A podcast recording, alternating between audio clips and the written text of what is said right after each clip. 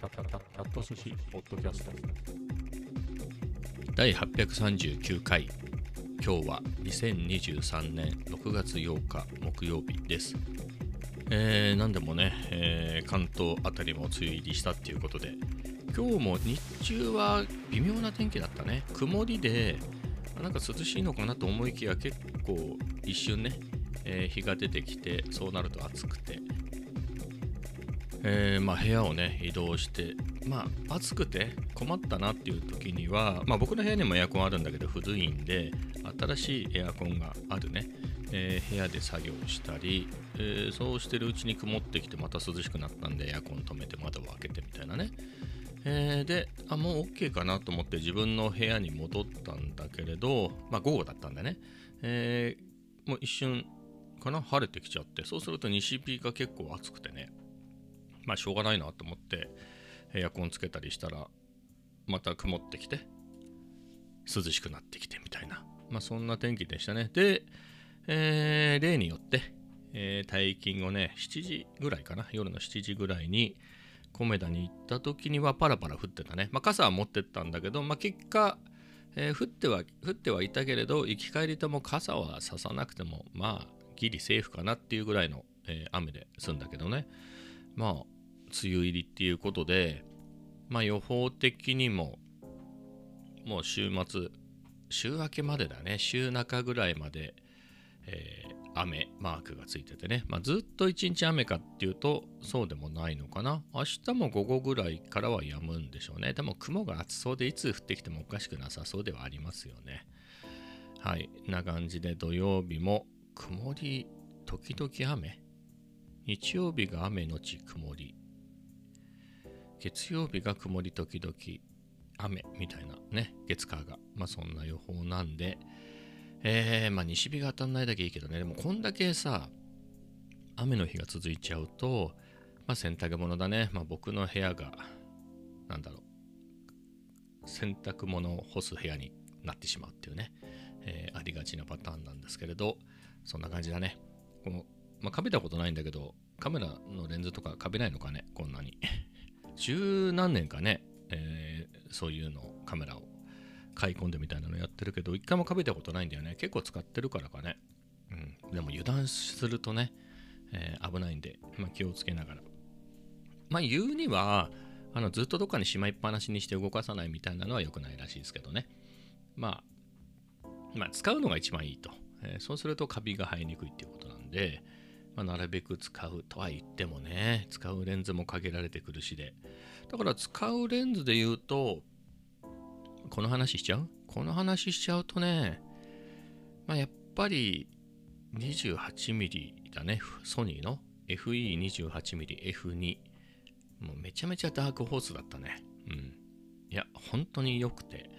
これの良さがわかる人はね、なかなかいないんだよね。やっぱりブランドにブランドに弱いでしょ人は、まあ、僕もそうだけどやっぱブランドに弱いしね。あのそういう何かっていうブランドがつくと良さそうに見えるしそうでないものが何か間抜けに見えるっていうか、まあ、何かっていうとソニーブランドで言えば、まあ、ピンキリであるわけよね。あのおまけについてくるような。あのカメラだけだと本当にカメラ始める人はレンズを買わなきゃいけないじゃない。そうするとまあ、自分自身もそうだったけどみんなもね何買っていいか分かんないでしょ？なのでそのセットで売るようなねセット売りするようなレンズがあって、えー、しかもあんまり高いとね買ってもらえないんで、えー、なるべく作りも安くまあそれでも写りは頑張ってるみたいなねそこそこ頑張ってますよみたいなやつを、えー、セットにするんだけどそういったキットレンズなんて呼ばれるような安いものから本当にねあのプロをうならせる用のすごいレンズね。まあ、プロをうならせるみたいなのもそうだけれど、やっぱり高価格帯のものね、高付加価値のものを売りたいっていうね、いうところなので、そういうものもあれば、まあ、その中間とか、あとはその、あの、メーカーの、なんですか、力によってね、その間のラインナップがどんだけ充実してるかみたいなところがあって、ソニーはかなり充実充実してるかなっていうところなんですけれど、まあそういうの中でも、あの、まあ、リーズナブルなやつ、普通のやつ、めちゃめちゃ高いやつみたいなやつが3つあってね。一番いいやつが、まあ一応、グレードで言うと G マスターっていうね G マスターっていうあのグレードのレンズが一番いいやつでその下が G っていうやつでその下が何もつかないってやつがあってまあその中でもやっぱりこのレンズはこのレンズよりいいみたいなのはやっぱどうしてもね出来があったりするんですけれどまあ一応そういう今今分かりやすく言うとそんな感じかな。無印 G G マスターっていうね、えー、なんですけどなんかもう G マスターじゃないと映らないみたいな思ってる人がいるからね。怖いよね。でその僕が言ってる FE28mmF2 っていうのは無印なのね。名前がに何もつかないでしょ、うん、FE28mmF2 っていうのは本当にその無印のレンズなんだけど無印の中でもまあそんなに写りがいい方ではないと言われているレンズなのね。あの無印なんだけれどまあなんか社内のいろんな規定があるんでしょ単に写りだけじゃなくて、えー、外装とかそういうところどんぐらい金かけんのみたいなところもあって、えー、写り的にはなんか G レンズと言ってもいいぐらいじゃないのっていうようなものでも無印の場合があるのね、えー、そういうのではないんだよね。28は孫うことなき無印ですっていう感じで。なんだけどね、これがね、抜群にいいっすね。うん、抜群にいいの。なんて言うんだろうな、まあ、動画、特に動画の人たちのあれなのかもしれないけど、やっぱりより広角じゃないとダメみたいなとこがあるのよね。やっぱり写真を結構やってた方からすると 28mm って広角だよね。24ミリって結構もっと広角だよねっていうね、まあ当たり前なんだけど、その通りの、言葉の通りなんだけど、28あたりはかなり扱いやすくてね、だから写真好きな人がリコー GR デジタルなんか、あ、リコー GR ね、今で言うとこ。あとはライカの Q シリーズね、今度 Q3 が出たのかな。えー、もう28ミリでしょああいうの人気があるっていうのはやっぱりそこだよね。いろいろ使いやすい。ストリートスナップでも使いやすいし、まあ、工夫次第ではね、普通に料理なんかも撮れるし最近はもっと広角になっちゃったけどスマホの普通のレンズってね前は 28mm30mm ぐらいだったんでまあ多分その辺の画角って慣れてるでしょ。みんなそれで何でも撮ってたじゃない。iPhone とかねそういうのでも。最近はほらもっとめちゃめちゃ広角の超広角レンズと標準と望遠みたいなね3つついてたりするけれどまあちょっと前のスマホだとこんぐらいだよねっていうのが 28mm ぐらいなのね。なんですごく使いやすいんですけど、まあ、動画の場合だと、まあ、上下がクロップされるっていうのはありますね。縦横比が違うので、あのちょっとね、横は狭くならないんだけど、縦がちょっと狭く感じるっていうのは確かにあって、なのでもう一声ね、24ミリとかぐらい欲しいなみたいなのはわかるんですけど、さらに、なんだろうな、手ぶれとかを電子的に補正するときにクロップしちゃうんでね、クロップされるので、さらにもう一声欲しいっていうんで、ま、20ミリとか。もう最近20ミリでもいや 20, 20ミリってさ写真の時で言うとニコンでも20ミリの F2.8 とか結構いいレンズがあって僕はフォクトレンダーの、えー、カラースコッパー 20mmF3.5 っていうのを持ってたけどめちゃくちゃ使いにくかったよ 20mm に写真には。まあぐらいだったのがね。動画だとやっぱり最近の Vlog っていうか YouTube っていうかまあ、自撮りする人にとって20ミリでもちょっと狭いみたいな、うん、もっと18とか、えー、まあ、ソニーで言うと14ミリぐらい欲しいなみたいなね、えー、えー、そんぐらいのところになってきちゃって、まあ、やっぱりメリットデメリットがあるじゃない？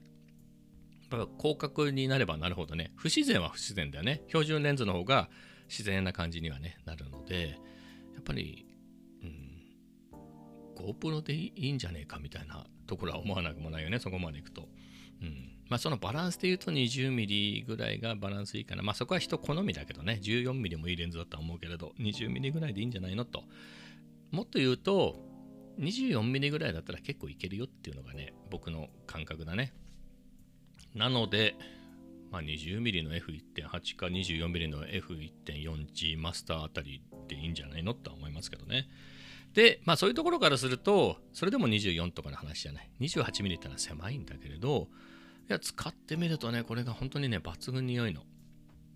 ちっちゃいのね。すごくちっちゃくて、ソニーのフルサイズ用の単焦点レンズで、まあこれよりちっちゃいのは確かにあるんだけど、F2 未満？F2 以下か F2 以下のレンズでこれより小さいレンズはないんじゃない ?F2 ってのはそれがちっちゃい方が明るいっていうか、まあ、ボケるっていうかねいうレンズなんですけれどあの 24mm F2.8 40mm F2.5 50mm F2.5 っていうちっちゃいレンズ一昨年ぐらいに出たのね多分それが一番ちっちゃいんだけれどそれやっぱ F2.8 とか2.5なんでうんって考えるとやっぱり28の F2 は、うん、そのクラスでは一番ちっちゃくて軽いんだよね 200g だから。うん、そういうところもあってね、やっぱり 28mm って、まあ、さっきも言った通りね、ちょっと前みんなが iPhone の標準で撮ってるのって、そんぐらいの価格だよってなると、使いやすいでしょ？普通にね、あの旅行行ってなんか撮るにせよ、その目の前にある料理撮るにせよね、えー、なんだっていけるのよ、実際は。えー、ちゅうこともあってね、あとさっきも言った通り、大き軽くてちっちゃいっていうところもあって、もうこればっかり使っちゃうね。うん。他のレンズいらねえんじゃないかなっていう気がしててまあそれももったいないしっていうね。まあどっちがもったいないかだけどね。一回売ってまた欲しくなって買い直すっていうことがねあったりするんで、えー、絶対これはもう使わないなってやつはあるんでまあそれは売ってもいいかなと思うけど、うん、まあ他は残そうかなと思いますけどね。でも28それぐらい良いね。写りはまあ確かにうん普通。あでもね言うほど悪くないかなっていう感じ。あのねなんつうんだろう。ZVE10 なんかの標準レンズはなるほどダメだなって感じがするの。うん。もちろんねもっともっとそのミラーレスが安い時代ってあったじゃない、えー、そういう時に、えー、出てきたレンズねキットであのおまけっていうかなんかそういうので売るためのレンズだから、まあ、写りはある程度妥協してもね、え、軽く小さくみたいな安くみたいなところがあるんで、まあ、仕方ないところはあって、まあギリ、まあ、まあギリかなっていうところではあるんだけど、28mm はそれに比べるともう全然ちゃんとしてますよ。さすがに単焦点レンズでね。やっぱ F2 っていうのは使い勝手がいいでし、まあ、28mm っていうのも使い勝手がいいけど、F2 っていうのはね、やっぱぼかせるし、うん、あの光量も稼げるしね、暗いところでも。やっぱなんだかんだね、F2 っていうのが魅力だよね。うん、やっぱ何もかもバランスが良いっていう。だからもう2万高くてもいいから写りを良くしてくれって思うかっていうとまあそうまでしちゃいらないかなみたいなね。やっぱりそのバランスだよね、うん、だ人気がないからね。中古で結構綺麗なやつ3万ぐらいで買えるからね。ないよ今。ソニーでそんなフルサイズ用の、ね、ちゃんとしたレンズで3万はねやっぱり2トップで言うとどっちも持って買ったけどまあ、28の F2 が3万ぐらいでしょ？50の F1.8 はもっと安いんだよね。あれ2万6000、7000ぐらいで備品買えるから、あれはいいね。だからさ、この日本でやっていくぐらいの人は好きだね。うん。でもボディは α7、R5 とか α1 とか α1 はいらないだろうみたいな気がするけどね。うん。α1 のオートフォーカスにレンズが答えてくれない気がするけどね。うん。まあでもね、良いね。はい、良いです。やっぱりそう言うと50の1.8も置いといてもいいかもしれないけどね。まあでもそんなにね、写真、写真はともかく、 あんまりカメラカメラ、レンズレンズっていう気分では全然ないんで、まあどうでもいいかなっていう感じなんですけどね。まあでも、で 20mm とか困っちゃうね。いいレンズで、まあ、旅行には持ってきたいなとは思うんだけどね。やっぱり Vlog っていう旅行 Vlog として撮るときに、やっぱりなるべく綺麗に撮りたいなっていうと、まあ、ちょっと 28mm に比べたら全然重いけれど、言っても比較的コンパクトで、やっぱ写りは抜群にいいので、で、やっぱりよりワイドでね、あの、旅行先のあの景色とか、まあ、カフェなりなんなりの店内もね、バッチリ綺麗に写せるし、まあそう考えると、やっぱり 20mm は置いときたいかね。だから20と28でいいかなっていうのは正直思う。あの、一回売ってどうしてもっつって買い直した 35mm があって、いや、いいレンズなんで別に売らなくてもいいんだけど、使うかっつうと悩ましいっすね。悩ましい。やっぱり持ち歩くときに旅行だったらやっぱり28あの 20mm 持ってくし普段使いだとやっぱりちっちゃいしあとそこそこ広角で撮れるっていうオールマイティーさ加減からして 28mm 持ってくのねっていう中で出番はあんまりないんですよね、前に比べると。前は 20mm とかタムロンのね、ズームとかを使ってたんで、まあ、ままだ持ってるけど、えーそれよりちっちゃい。ちゅうことで 35mm ってすごくメリットがあったんだけど、それよりさらにちっちゃいからね、28mm は。で、より、より汎用的に使いやすいっていう価格でね。まあ、ただ 35mm 写りがいいっていうのと、まあ、より標準寄りなので、まあ写真撮るときとかにまあいいっちゃいいけどね、うん。悩ましいね、そこはね。35はいいレンズではあるので、買い直したからね、新品で買ったやつ4ヶ月で売って、また中古で買い直したからね、後で。えーぐらいなんで、また売るのもなっていうのがあって。ああ、でもあれか、ゴールデンウィークに動画は ZV-10 で撮って、えー写真を α7-4 で撮るっていうので、その時 35mm だけを持ってったんだけど、まあ楽しかったね。まあそういう使い方する時があるので、まあ35はいいかなって感じだね。やっぱタムロンとか、あと ZV でも悩むね。いるのかみたいな。まあ使うのは使う。ちっちゃいから、やっぱり α7-4 に 28mm とはいえ、重いなっていう時ではあるんで、そういう時に ZV-10 ってまあ使うのは使うけどね。いいカメラではあるんで、うーんっていうのはあるけどね。結構今高いんだよ、買い取り価格が。なんかどんどんさ、似たような後継機種みたいな、後継ではないけど、例えば、もともとの Vlog カムって ZV-1 だったでしょ、えーで、その後 APS-C のこの ZV-10 が出て、まあ、レンズ交換式の Vlog カムが欲しいっていうと、まあ、他に選択肢がなかったんだけど、今は ZV-1 っていうね、まあ、随分高くなったけど、フルサイズの、えー Vlog カムもあるし、ZV-1 ではちょっと物足りなかったとしても、まあ、今度発売される ZV-12 ってやつはね、より広角になったりして、まあ、USB-C になったりね、充電とかが。まあ、良くなってたりもするんで、えー結構脅かされてんのかなと。また安くなっちゃうかなと思ったらね、全然全然上がってんのよ。もう買ってから初めてぐらいの値段上がってて、へーって注目されてんのかね。えー、ちゅうことで、売るならみたいなところはあるよね。まとめて売ったら10万ぐらいなんじゃない？あのレンズ2本持ってるから ZV-10 用にね。それで10万でしょ、えータムロンいらないなってなるとあれも7万ぐらいで売れるから、17万ぐらいじゃない。あと売るものはないかな。別にカメラ関連なんてね、17万ってすごいよね。だって、MPC ライブ2変え変えちゃうもんね。うん、MPC1 プラスと SP404、まあ、一度に買ってやろうかみたいな感じだよね。それも可能だし、まあ、みたいな額なんてね、ちょっと悩みますけど、でもさ、SP404 にせよ MPC とか買ったら買ったでさ、あれ、俯瞰撮影して撮りたくなるよね。ずんどこずんどこ、あの、トラック作ってるところさ。ってなると ZV-10 いるもんね。はい。というわけで、ステイっていうことでね。まあ、ZV-10 のあれだね、悩みが、まあ、そのさっきね、散々ディスったキットレンズ、あれと ZV-10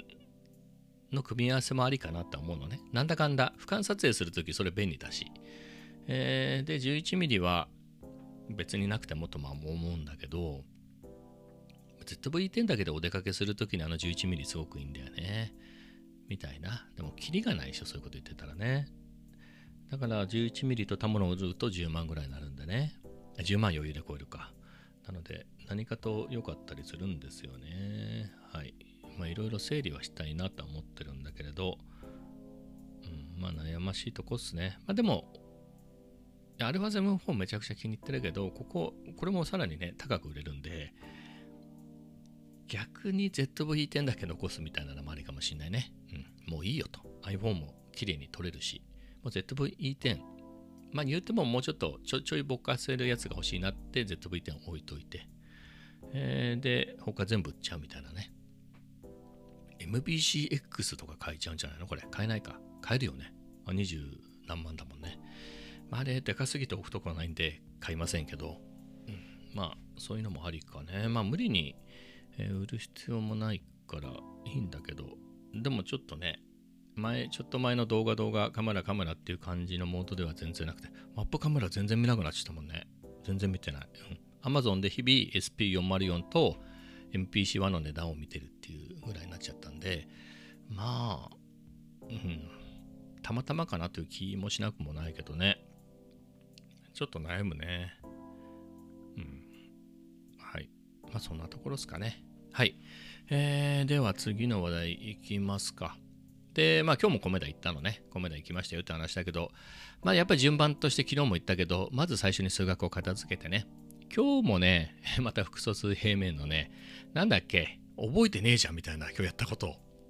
なんですけど、えっ、ー、とね、ちょっと頑張って思い出すわ。強約複素数の性質ってやつをやったね。昨日はその計算をやってたんだけど、今日は強約複素数の性質ってね、性質っていうのをやってね、面白かったね。面白い。うん、面白かった。照明とか全然浮かばなかったけどね。まあ、解説を聞けばなるほどって感じだけど、いや、面白かったです。はい。えー、明日も楽しみだなと。まあ、人その一つしかやってないんだけどね、一つつか一、一、一コマっていうか、をやってね、それでも30分ぐらいかかるよ。15分ぐらいの、えー、動画なんだけれど、予備校のね、動画なんだけど、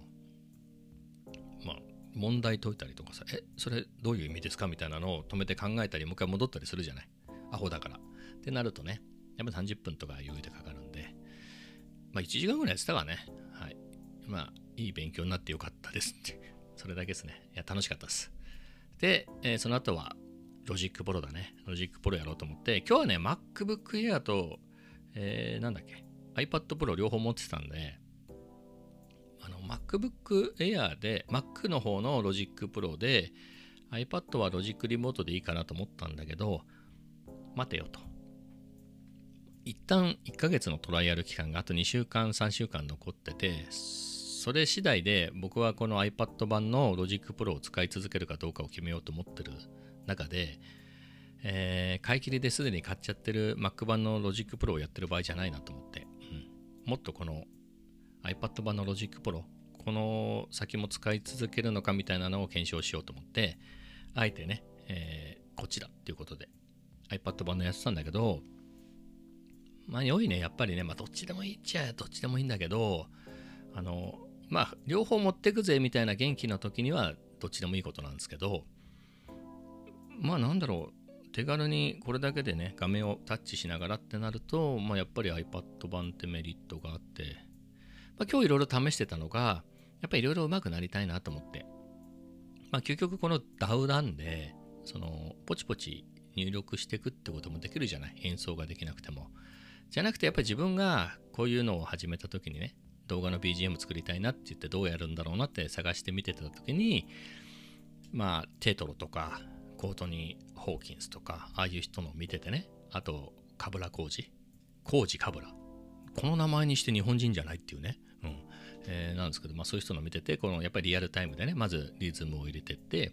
まあ、ベース入れてコード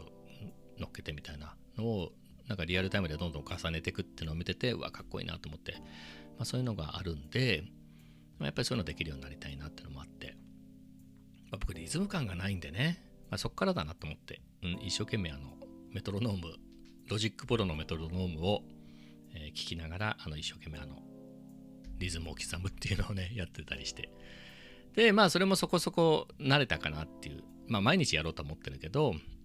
もういいかなと思ってね、今日はいいかなと思ったんで、まあそれであのリズム取ったんでね、コメダで。えー、それにベース重ねようかなと思って、まあでもベースのラインなんて浮かばないじゃない。ルート音をひたすらドドドドドぐらいしかね。なのでループから選ぼうかなと思ったんだけど、あ、そうだと思って、ループの音源をチョップして、そうすると、チョップすると自動的に鍵盤に割り当てられるのね。で、鍵盤で弾くことができるんだけど、いや、ちょっと待てよと。これパッドでできるはずだなと。MPC とかでそういうのやってるの見たことあるもんと思って、えー、 Logic Pro でも、あの、キーボード、ソフトウェアキーボードじゃなくて、パッドに切り替えたらね、あ、本当ちゃんとそれパッドでね、演奏できたんで、あ、面白いね。やっぱ、鍵盤だと構えちゃうよね。えー、じゃなくて、ちゃんと、あのパッドだとなんか、こう、適当に押してみて、あ、トントントンと押してみて、あ、このなんだろう、ベースラインいいかも、みたいな感じでね、よし、じゃあこれで録ろう、みたいな感じで、こう、どんどんどんこう録ってってってんで、あ、面白いと思って、あ、なんだろう、まあ、確実にそうだとは言い切れないけど、僕がいろんなね、MPC とかの動画を見て、えー、理解してる、そうなんだろうなって理解してる感じの使い方で言うと、あこれだよねみたいなこういう使い方してんだみたいなのがねあったのでまあそういう点で2つの意味でねあそれ Logic Pro でできてるじゃんっていうのとあそういう使い方なんだねっていうことで MPC 買っても案外いけるんじゃないか俺もっていう気もしてねその2つの意味で。買ってもいいし買わなくてもいいしっていうね、まあ、そういうところで、うん、まあ楽しくなるね。いろいろやっぱりこれもなんだろう。iPad 版が出るっていう前から一生懸命頑張ってもうちょっと使えるようにってのでやってたのもあるけどやっぱり iPad 版が出たんでね本体まで張り切って買っちゃったからね新しくね iPad Pro ね。え、ちゅうこともあってよりね毎日毎日こういろいろ触って触るだけじゃなくてね新しいトラックを作ってみたりっていうことを日々やってるんでやっぱ覚えるよね。さすがにそこまでやると。なので非常にいいかなと思いますね。はい。まあそんなわけでこの辺をね数学をやってロジックボロをいじってまあその後コードを書くのか書かないのかみたいなのをルーチンにしようかな。込め立てのルーチンにしようかなとね思っちょります。はい。まあそんな感じですね。で、えー、その後はね、えー、のんびりしてでもそんなに長いはしなかったかな2時間いたかいないかぐらいね結構いたねでも暇みんなさ、空いてるからね、この時間。さすがに混んでて、もうみんな並んでますみたいな時に、そんなに長いはしないですよ。空いてる時間だから行ってね、空いてる時間に行って、空いてる時間だから長居してるんだけれど、やっぱ毎日行ってるからさ、いつもこの人いるなっていう他の人も見るよね。うん。で、なんだろう、僕もそうだけど、他の人も、なんだろう、若いサラリーマンの人がさ、多分なんかのさ、イメージで言うとよ、宅建とかのさ、ああいうなんじゃそういう分厚い参考書、参考書なのかなんか試験問題集なのか、ああいうのを開いて一生懸命勉強してたり、まあ他の人もね、ノートを開いて、まあ学生なんかはよく見るけど、学生じゃなくて、えー、まあ社会人の人とね、まあ、同じようにやってる人たちがいて、まあ、あとは Mac ね、Mac、M、あれ明らかに M2MacBook Air だなみたいな人がいて、俺のは M1 だしみたいなことちょっと思っちゃうんだけどね。まあでも M1MacBook Air と M1Mac iPad Pro なんで足したら M2 だからね。うん。まあ、そこはいいんですけど、まあ、そんな感じの人たちがいて、うん。なんか一方的な連帯感みたいなのね、えー、ちょっと持っちゃうね。はい。まあそれぐらいですかね。で、帰りね、イオンに行ったの。なんか夕飯のなんか買おうかなと思って。もうそしたらさ、まあ、そしたら昨日に限ら、今日、昨日じゃ、今日、昨日、今日のことじゃないんだけど、高いね。例えばさ、天ぷらがね、結構いっぱい入ってるやつが、たまに売れ残ってんのよ。で、もともと結構高いんだよね。5、600円するのよ。えー、いっぱい入ってるから。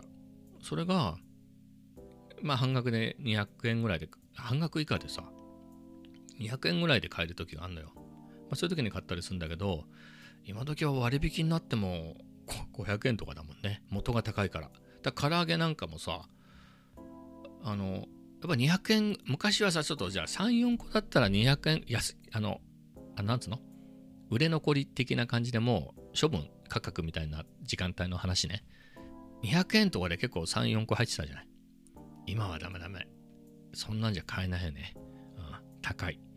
あのこれが定価でも高いなって思うぐらいのが割引価格の値段だもんね。うん。ちょっとね、そこまでしちゃうとさ、だ結構、前だったらその300円切ってたかなっていうような、あの、なんだろう、処分価格のとんかつとか、もう全然350円とかしちゃうから、だったらもう、牛丼400円でいいかなみたいな。あったけえし、みたいなね。温めなくていいしっていうんで、まあそっちに吸い込まれちゃうよね。うん。はいまあ、その牛丼もね、昔は300円とかだったけどね、までも今は400円でも安いよね、そう考えると。ちゅうわけで、2日続けて、牛丼並盛り、つゆ抜き、つゆ抜きね、つゆ抜きネギダクを頼んでね。ネギダクには全然見えないんだよね、あれね。全然ネギダクには見えないんだけど、まあ一応ネギダクっつうことで、はい。まあそういうのをいただいて帰りましたよと。まあそんな感じですかね、今日は。はい。えー、というわけで久々カメラの話もしましたけど今日はこの辺でね終わりたいと思います一応言っとくか全然増えてる感じないし増えてないんだけど、えー、YouTube で Vlog をね月にぐらい上げてるんで概要欄にリンク貼っとくんでよかったらチャンネル登録してください。はい、それではまた明日。